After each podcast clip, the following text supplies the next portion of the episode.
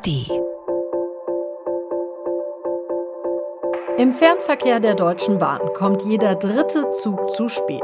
Eigentlich gibt es sogar noch deutlich mehr Verspätungen, aber bei der Deutschen Bahn müssen es schon mehr als sechs Minuten sein, sonst sieht man darüber großzügig hinweg und der verspätete Zug landet nicht in der konzerneigenen Statistik. Auch dieses Jahr wird die Bahn ihr selbst gestecktes Ziel verfehlen, dass zumindest 70 Prozent der ICEs und ICs pünktlich sein sollen. In meiner Schulzeit hätte ich für solche Leistungen in Mathe mit viel Glück vielleicht noch gerade so eine 4 bekommen. Aber ganz sicher keinen Glitzer-Smiley in mein Heft. Auch da ist man bei der Bahn großzügiger. Verfehlungen bei Unpünktlichkeit und Kundenzufriedenheit werden einfach mit übererfüllten anderen Zielen verrechnet. Das wäre so, als hätte man mir dann in Mathe einfach eine 2 gegeben, weil ich ja schließlich in Deutsch eine 1 habe.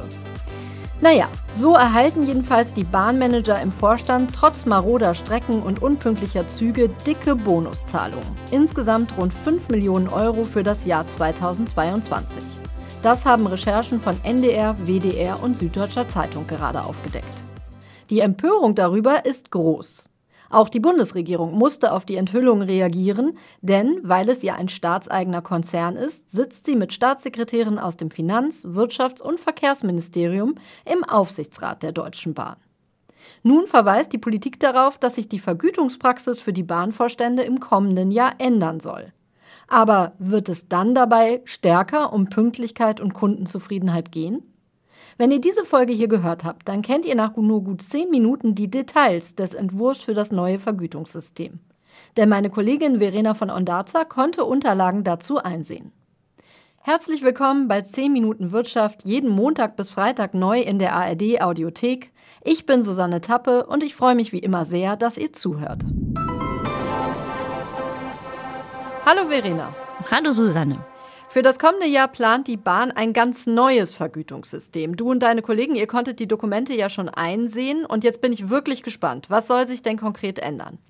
Also ein wichtiger Kritikpunkt an diesem aktuellen Bonussystem bei den Vorstandsbezügen der Bahn ist ja, dass es gar nicht so schlimm ist, wenn das Unternehmen in wichtigen Zielen versagt, weil die Boni für Einzelziele miteinander verrechnet werden können.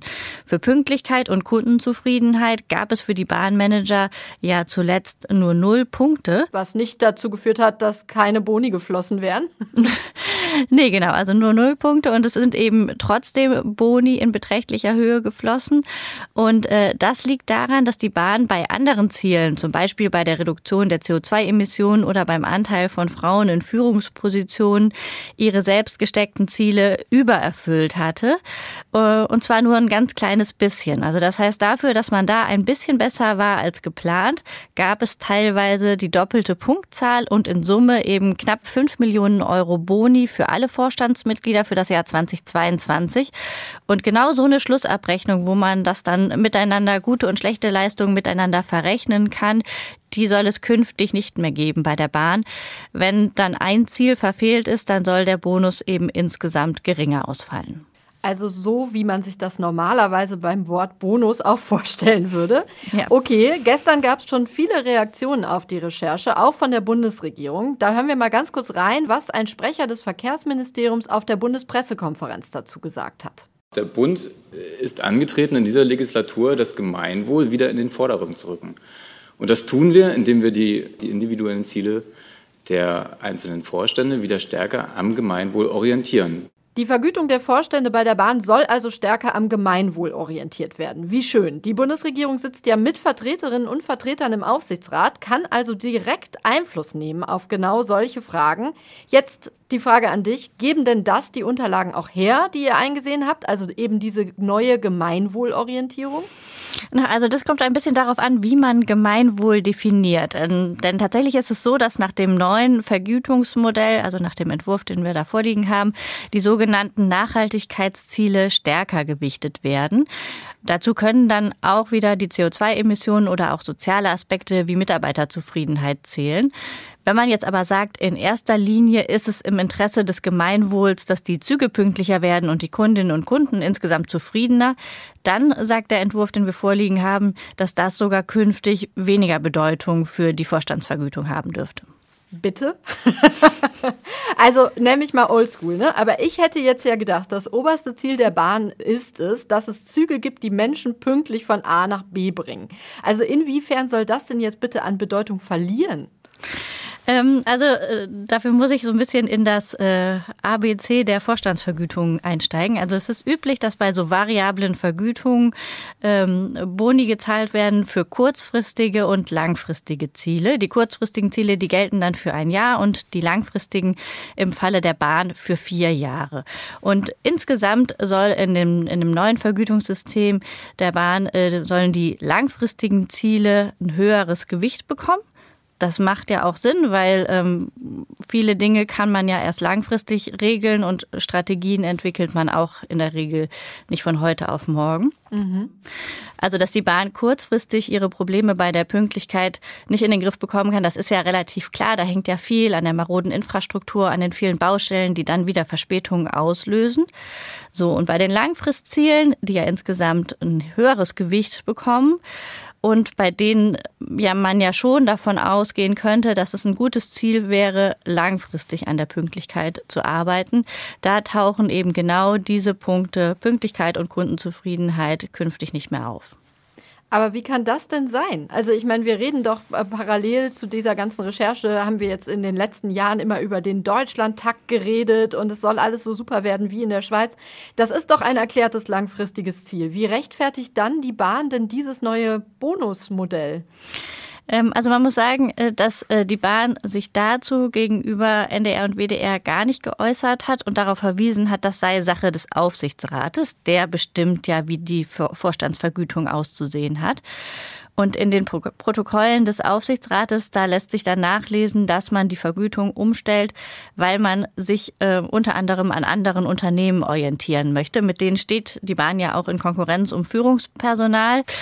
Und ähm, deshalb hat man eine Gruppe von Unternehmen definiert, mit denen man sich in puncto Vorstandsvergütung künftig messen will. Und diese Liste der Konzerne, die liegt NDR und WDR vor. Und da sieht man dann eben, man äh, möchte sich vergleichen mit Konzernen wie Volkswagen und Siemens zum Beispiel oder auch große Energieunternehmen wie ENBW und RWE sind auf der Liste, die Deutsche Post, die Telekom, aber auch andere europäische Bahnunternehmen.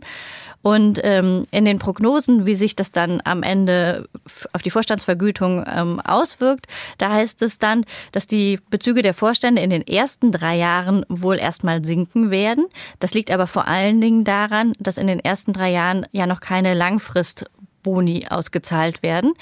Ähm, und weil man sich aber ja eben an den anderen großen Unternehmen orientiert und auch an der Inflation zum Beispiel, ist mittel- bis langfristig davon auszugehen, dass es dann wohl wieder mehr Geld für das Führungspersonal bei der Bahn geben wird. Puh, Verena, also das lässt mich schon fast sprachlos zurück. Ich fasse mal zusammen, pünktliche Züge und Kundenzufriedenheit rücken äh, in dem Entwurf zumindest für das zukünftige Modell in den Hintergrund und trotzdem verdienen die Manager mittel- und langfristig sogar mehr als jetzt. Äh, macht mich sprachlos, wie gesagt, aber gut, da kannst du ja nichts dafür. Dir erstmal nee. herzlichen Dank für die Information. Gerne.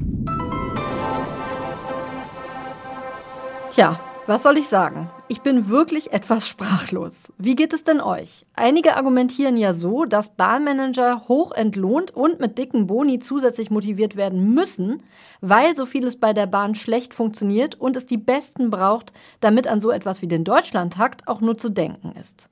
Und die Besten, die gingen sonst eben lieber zu einem Autokonzern oder zu einer Bank, weil man da deutlich mehr verdienen kann.